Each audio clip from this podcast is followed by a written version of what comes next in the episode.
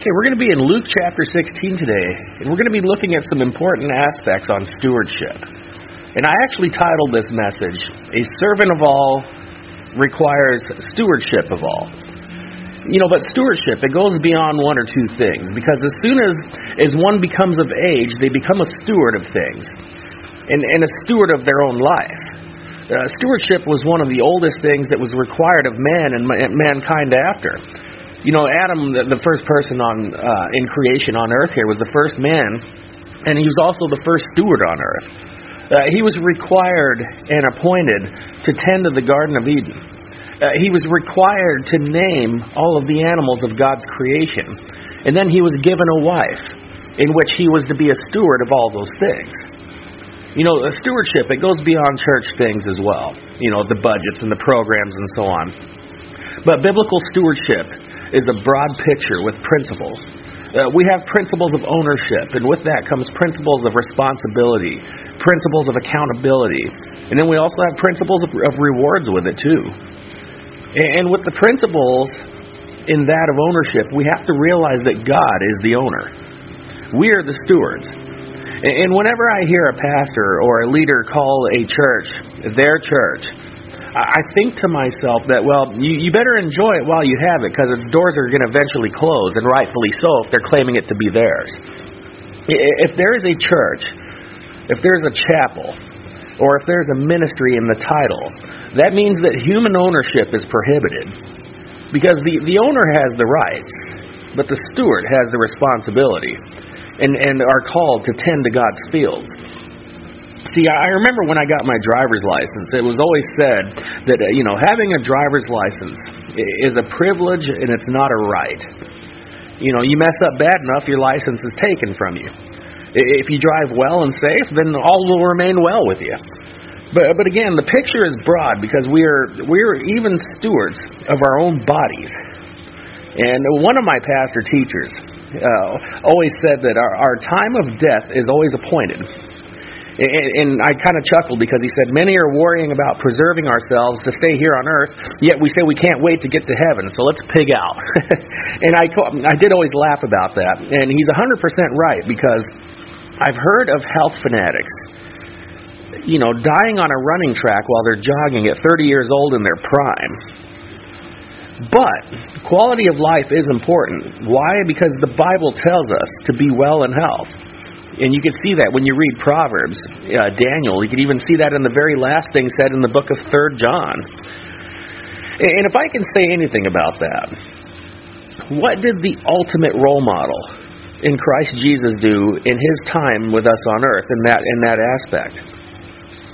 You know, it's uh, obtaining a master's degree in health or or theology or divinity or or business management can never make us a master but mastering the life of the Master, Christ Jesus, will be our best bet. So what I want to do is I want to take take this time in chapter 16 as we continue to read. We're going to be looking at what the Lord has to say. Because again, these last few chapters that we've been reading are are strictly the words of Christ. Chapter 15 uh, was about 98%, chapter 16 of what we're in today, is 98% strictly the words of Christ. The only words that were not written down in the words of Christ was verse 14. And we're looking at 31 verses. So 30 verses we're going to be observing today are strictly that of the words of Christ that Luke recorded. And again, the importance of paying attention to his words is what's vital. So let's go ahead and uh, take a look here in Luke chapter 16, and I'm going to start us off in verse 1 through 8. And it starts off with, a, with the parable of an unjust steward. And it says, He also said to his disciples, There was a certain rich man who had a steward. And, uh, and an accusation was brought to him that this man was wasting his goods. So he called him and said to him, What is this I hear about you? Give an account of your stewardship, for you can no longer be steward. And then the steward said within himself, What shall I do? For my master is taking the stewardship away from me. I cannot dig, and I am ashamed to beg. I have resolved what to do, that when I am put out of the stewardship, they may receive me into their houses. So he called every one of his masters, de- debtors, to him, and said to the first, How much do you owe my master? And he said, A hundred measures of oil. And he said to him, Take your bill and sit down quickly and write fifty. And then he said to another, How much do you owe? So he said, A hundred measures of wheat. And he said to him, Take your bill and write eighty. So the master commended the unjust steward because he had dealt shrewdly.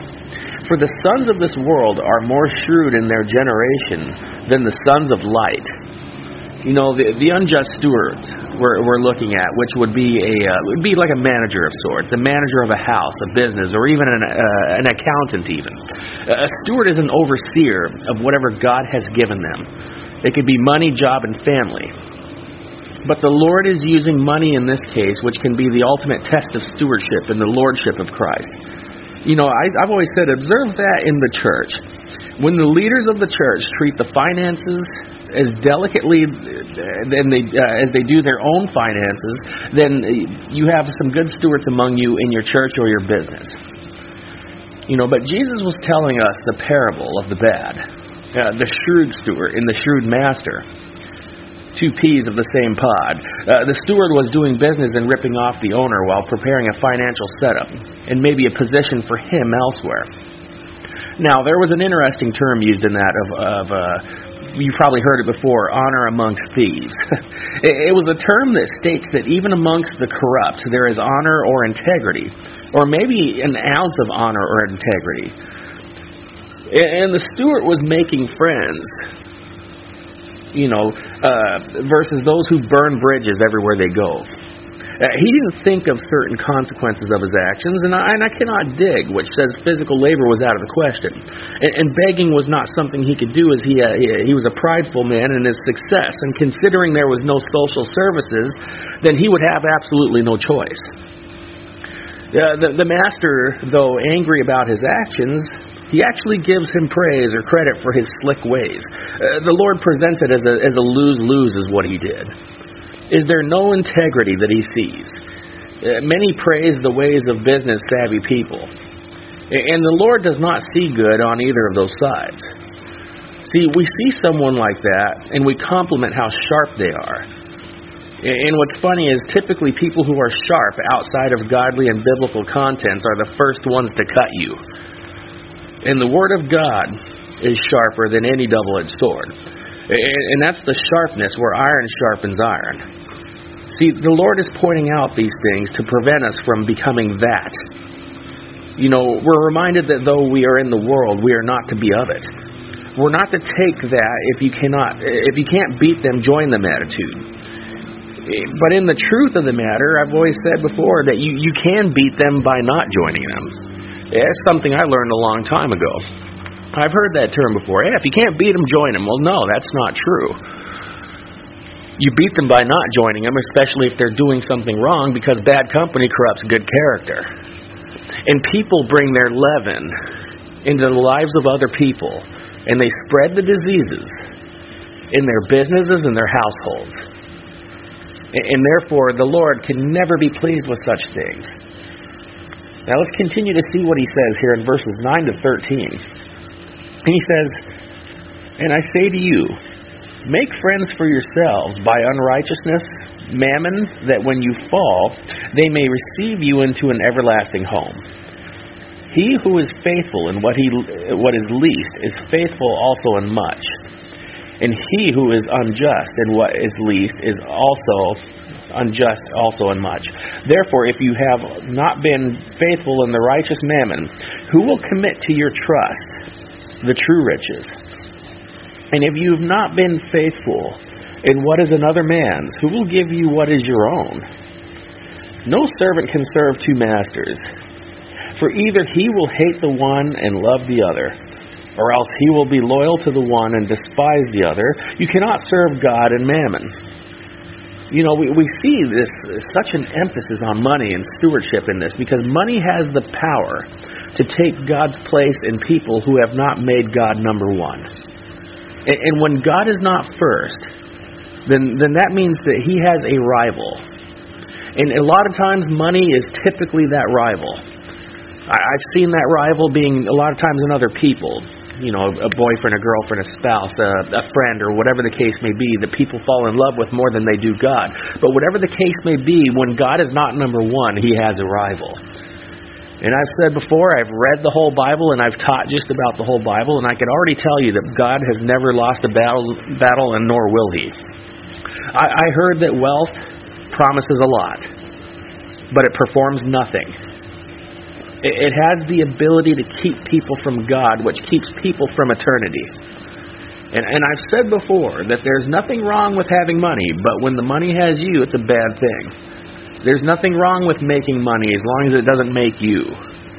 And we have to make or earn money, yes, but we're instructed to use what we have wisely. And I've always appreciated what the Lord said in that, uh, of the ability to be faithful with the, with the little. Because if you can be faithful with little, then you can be faithful with much. But what is little or much in our eyes? That's the that's the question, right? A big house, a big family, maybe uh, having or, or being a part of a big church. Well, what is that in God's eyes? There is no big church, big family, or big house. It's His church. It's His family. It's His house. And when it's His, it should be the most important thing to us. It should be huge to us, no matter what the size. I want to quote Uh, a gentleman by the name of Leonard Ravenhill. He was an English evangelist who's with the Lord now. He passed away in 1994, I believe. And he said that I'd rather have 10 people that want God than 10,000 people who want to play church. I want to see the glory of God come so our young people don't have to be told to go to church. They actually desire to go. And, and it's funny to people because money is practically everything. But to Christ, it was the it, it was of the least of things. He's the one who said that gold has no worth in heaven because streets are paved with gold. You know, gold over there is nothing more than like asphalt or gravel in heaven as it would be here. You know, to us we would we would be out there jackhammering if the streets were made of gold here. We don't do that with asphalt. See, because gold to the Lord was no different than that of asphalt is here to us. But here, is where it gets interesting. You, you cannot serve God and mammon. Okay, mammon was the god of money and success in, in, in the Bible. Many people worship it and still do. They just don't know it as mammon. But I, I've heard people say, well, you can serve money just as long as you don't love it. I've heard people say that. And it's interesting because Christ himself said that you cannot serve it. And if we're serving something or someone, it's because we have a love or a passion for what we serve. I've always kind of cracked up because some people want to find a loophole to remain in their reasoning for serving mammon or money. But see, no amount of money can bring true happiness, health, or definitely not even eternal life. That'll never happen. Jesus said it's money and wealth that can make it harder for the rich to enter into the kingdom of God pretty interesting when he says that you know that uh, that it's easier for the camel to go through the eye of a needle than it is for the rich man to make it into the into the kingdom. And uh, it's unfortunate because when you look at the uh, when you look at people who've obtained wealth and what it's done for them, he wasn't kidding. Now, as we continue in verse 14, you know, the Lord, he, he always hits those touchy subjects, you know. And uh, but he does it he does it in the best fashion we could ever read. Let's take a look here what he says in verses 14 to 18. And it says now the, the Pharisees who were the lovers of money also heard all these things and they derided him. And he said to them, You are those who justify yourselves before men. But God knows your hearts, for what is highly esteemed among men is an abomination in the sight of God. The law, the law and the prophets were until John. Since that time, the kingdom of God has been preached, and everyone is pressing into it. And it is easier for heaven and earth to pass away than for one little of the law to fall. Whoever divorces his wife and marries another commits adultery. And whoever marries her who is divorced from her husband commits adultery. And like I said, this is the touchy subject, I'm sure, for many, because the Lord hit the nail on the head. In verse 15, you are those who justify yourselves before man. You know, these Pharisees were something. Uh, they were the, the founding fathers of the prosperity theology we see today, it looks like. If you were wealthy, then that meant that you were in God's approval or God's favor. That's what they believed. Well, if that were true, then why were the disciples not living in mansions overlooking the Mediterranean Sea? You know, God blesses who He wants to because He knows the heart of man and of everyone. You know, why was the Apostle Paul, a once respected and astounded Pharisee, educated beyond his peers, laboring as a tent maker to support himself? Was he not a true follower of God? Well, the, the Pharisees would have looked at him as as a, an apostate, but no, he was he was everything he was everything but that. He was he, he became a, a, one of the strongest followers of the Lord ever. They were allowing the blasphemy of divorce for their own ridiculous reasons and remarrying, and that angered God in a major way. You know, you can look at the book of Malachi, who was the last prophet to give a prophecy until John the Baptist. That was 400 years later. And at this time, the priests, they were leaving their wives and going for younger women. And, and we see that today still. You know, men and women, for and most of the time it's for worldly and carnal reasons. But nowadays, you know, divorce runs rampant, and it's over anything nowadays. I've counseled couples and individuals and it can be as simple as I'm just not happy anymore. And then all the other reasons seem to follow. And then another marriage comes, and, and, and now there's baggage from both ends brought into the new relationship. And, and there's some that may say, well, it didn't happen to me. Well, the Lord Himself just gave the example in verse 18. Maybe it didn't happen to you yet, but the Pharisees as well, as many today have forgotten that marriage was the very first institution that God ever created. It was the first covenant formed on earth between three. Who is that three? Husband, wife, and God. And I, I talked to a gentleman who was a um, he was a volunteer counselor in a Christian organization, and he was recently divorced. And I asked if his ex-wife was a believer. And he says, Yeah, very much. She was a very strong one. Well, I hate to say that she wasn't. She became an apostate, a rebellion of, of the Lord. You know, someone may say that I'm judging. Well, in truth be told, I'm not. God's going to do that. She divorced outside of God's word. And, and adultery was the exception but it wasn't a command, it was an option. And I asked I asked how her life has been since, and he says everything everything has been systematically falling apart in her life. And I'm not saying this to provoke, but I am saying this to prevent.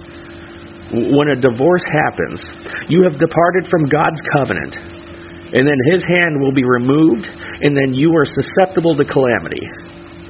And we allow when we make that choice, we allow a human judge, a mere man or a woman in a robe that comes off at the end of the day, to help you break a covenant that God made.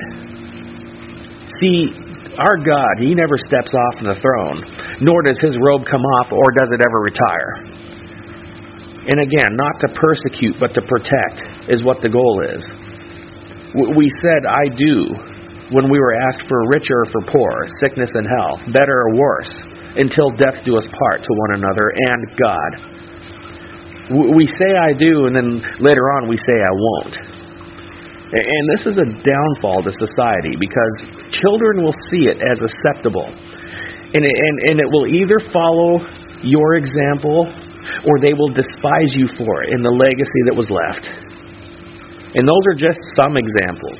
See, may God help us as we continue. Because again, when we look at these things, divorce has been happening since biblical time. God hates it. And it's become more and more rampant. Here in the United States, especially, where I, where I live, certain states are a little worse than others. And if you look at the statistics uh, of certain areas, there, there seems to be a much higher rate depending on where you live.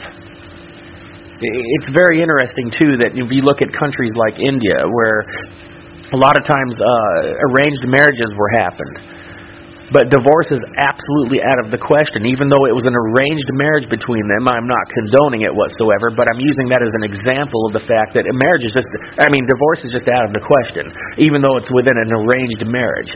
I've heard uh, conversations between those people, and they've asked him, you know, is there ever any thought of such? And they were like, no, it is absolutely out of the question.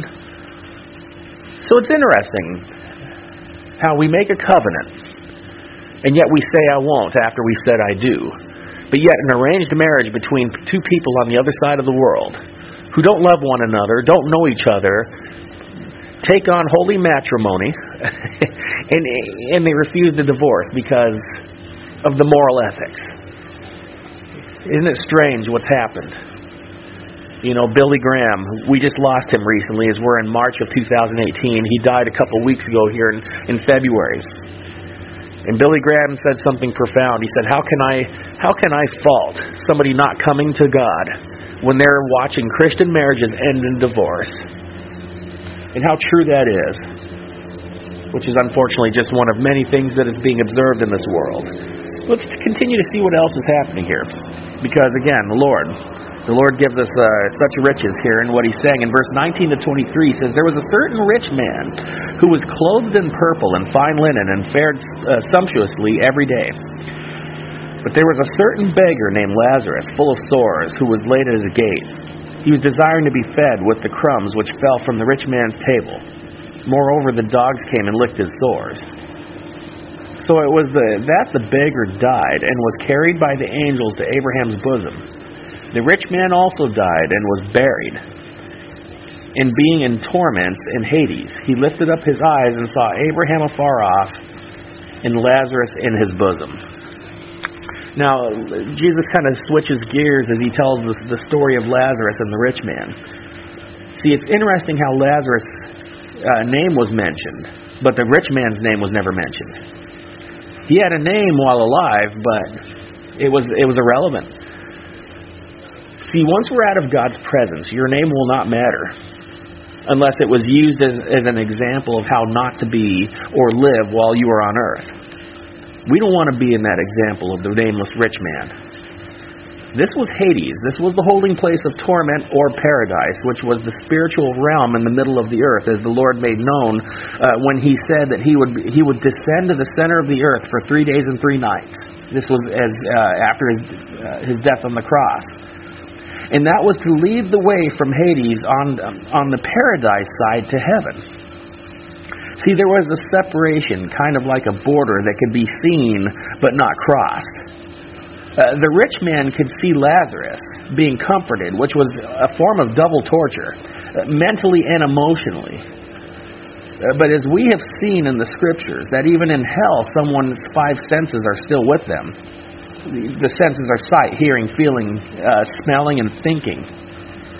But you see, more comes to the stories. We continue on in verse 24. Let's see what he says. And then he cried and said, Father Abraham, have mercy on me and send Lazarus that he may dip the tip of his finger in water and cool my tongue, for I am tormented in this flame. But Abraham said, Son, remember that in your lifetime you received your good things, and likewise Lazarus evil things. But now he is comforted, and you are tormented. And besides all this, between us and you there is a great gulf fixed, so that those who want to pass from here to, to you cannot, nor can those from, from there pass to us.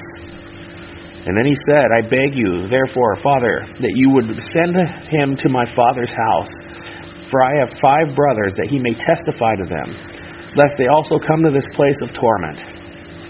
Abraham said to him, They have Moses and the prophets. Let them hear them.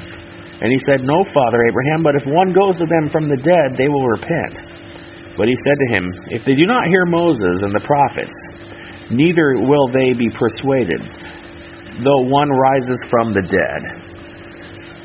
And it's interesting that the rich man asked that Lazarus would bring a drop of water to him, considering that Laz- Lazarus would be ignored uh, while the rich man would pass by him as he was suffering outside of his house while they were alive. See, the message for those who have not come to the Lord is being reminded that once you're gone in eternity, that's it. The prophets of the Old Testament and Moses warned them of the dangers, and many disregarded them in the laws, in the care of other people. But see, did the rich man go to the side of torment because he was rich? No, he he he, he would have gone to heaven because he helped. Would he have gone to heaven because he helped the poor? No, because many humanitarians, many philanthropists, are not in heaven. He was in hell because his wealth was obviously his God. God the Creator was not his child by the rich man's choice. The rich man was the example of one with a vice, one who fell into a pit and became acclimated to darkness, set in his ways, and, and would not see through the eyes of the Lord. If this is being heard for the first time, then you heard the very fir- you heard you heard the very words of Christ telling the story as Luke chapter 16 is 98 99% the words of Christ. I'm not talking about hell. He is. I'm not talking about the rich and the poor people. He is. I'm not talking about heaven. He is, which is why we should be uh, taking heed to his words. But as we take heed of his words, you know, may we take hold of his heart because he wants your heart. You know, here's how you can meet him halfway you accept the invitation, and then He's in your presence. He wants every single person. He wanted the rich man whose name was unmentioned. But the rich man didn't want him. The rich man was happy with what he had. He had a vice. He had everything he wanted. He had his God. He had mammon. And, and without God, without the Lord, what do we have? We have some temporary fixings in life. Some people don't last very long, as I mentioned to you earlier about the stewardship of health and the stewardship of all things. See, God does say time's up to us. But we want to remember that, again, it's always His time. It's His body. It's His body. It's His house. It's His money. And when you dedicate it to Him, He does the rest. I will never forget, as I end this, I will never forget well, one of the again, I have about five or six pastor teachers that I've learned from over the years, and I was baptized by a very uh, uh, by a very well loved and known pastor. And I'll never forget what he said when uh, his church started to grow. He'd been pastoring for 50 some years and his church began to grow quite a bit real quick, and he got a little scared. And he said during his prayer time, he says, Lord, what am I going to do? It's, it's getting really big really fast. What am I supposed to do here? And he says, Well, during prayer, he was reminded, he said, Whose church is it? And he says, It's yours, Lord. And he says, What are you worried about then? and he says, Father, thank you. And from there on, the church continued to grow and it continued to thrive because it belonged to the Lord. Do you want to belong to the Lord? Do you want to do you want to make sure that you have a place to go when it's all said and done of comfort and love and and, and the most astounding joy you'll ever have? See, a lot of people don't believe it. Well, and that's a shame. But I'm praying that if you've heard this, Maybe you've heard this for the first time. The Holy Spirit is speaking to you. And that was the words of Christ, had nothing to do with me. I want to give you the invitation as he as he calls you to receive him as Lord and Savior and as Father. You can go ahead and you can say this prayer with me and if you say this prayer in truth, you will be brought in as a child of God. But again, the course must be stayed. So I want to give you the invitation right now as we speak to say this prayer after me Dear God, please forgive me, Lord. Forgive me of all of my sins. I confess to you, Lord, that I am a sinner, Lord. And I ask of you, Lord, to receive me. As I receive you into my heart, Lord, as my Father, my Lord, and my Savior. I want to thank you for dying for my sins, Lord. I want to thank you for having me, Lord. I want to thank you for choosing me. As Lord, as I now choose you to enter in my heart, Lord, that I may be with you one day. For Father, I love you and I praise you. In Jesus' name I pray. Amen. Well, again, I'm just so glad that uh, that we have this opportunity while we're here to seek Him. And may we always continue to to take a look at Him and, and, and the things that He has to say. Because what He has to say is worth more than gold. So maybe you follow Him and may you continue to walk with Him. Because He's watching over us. And if you've said this prayer, you are now His. So may you hold on to His hand tightly. May God bless you.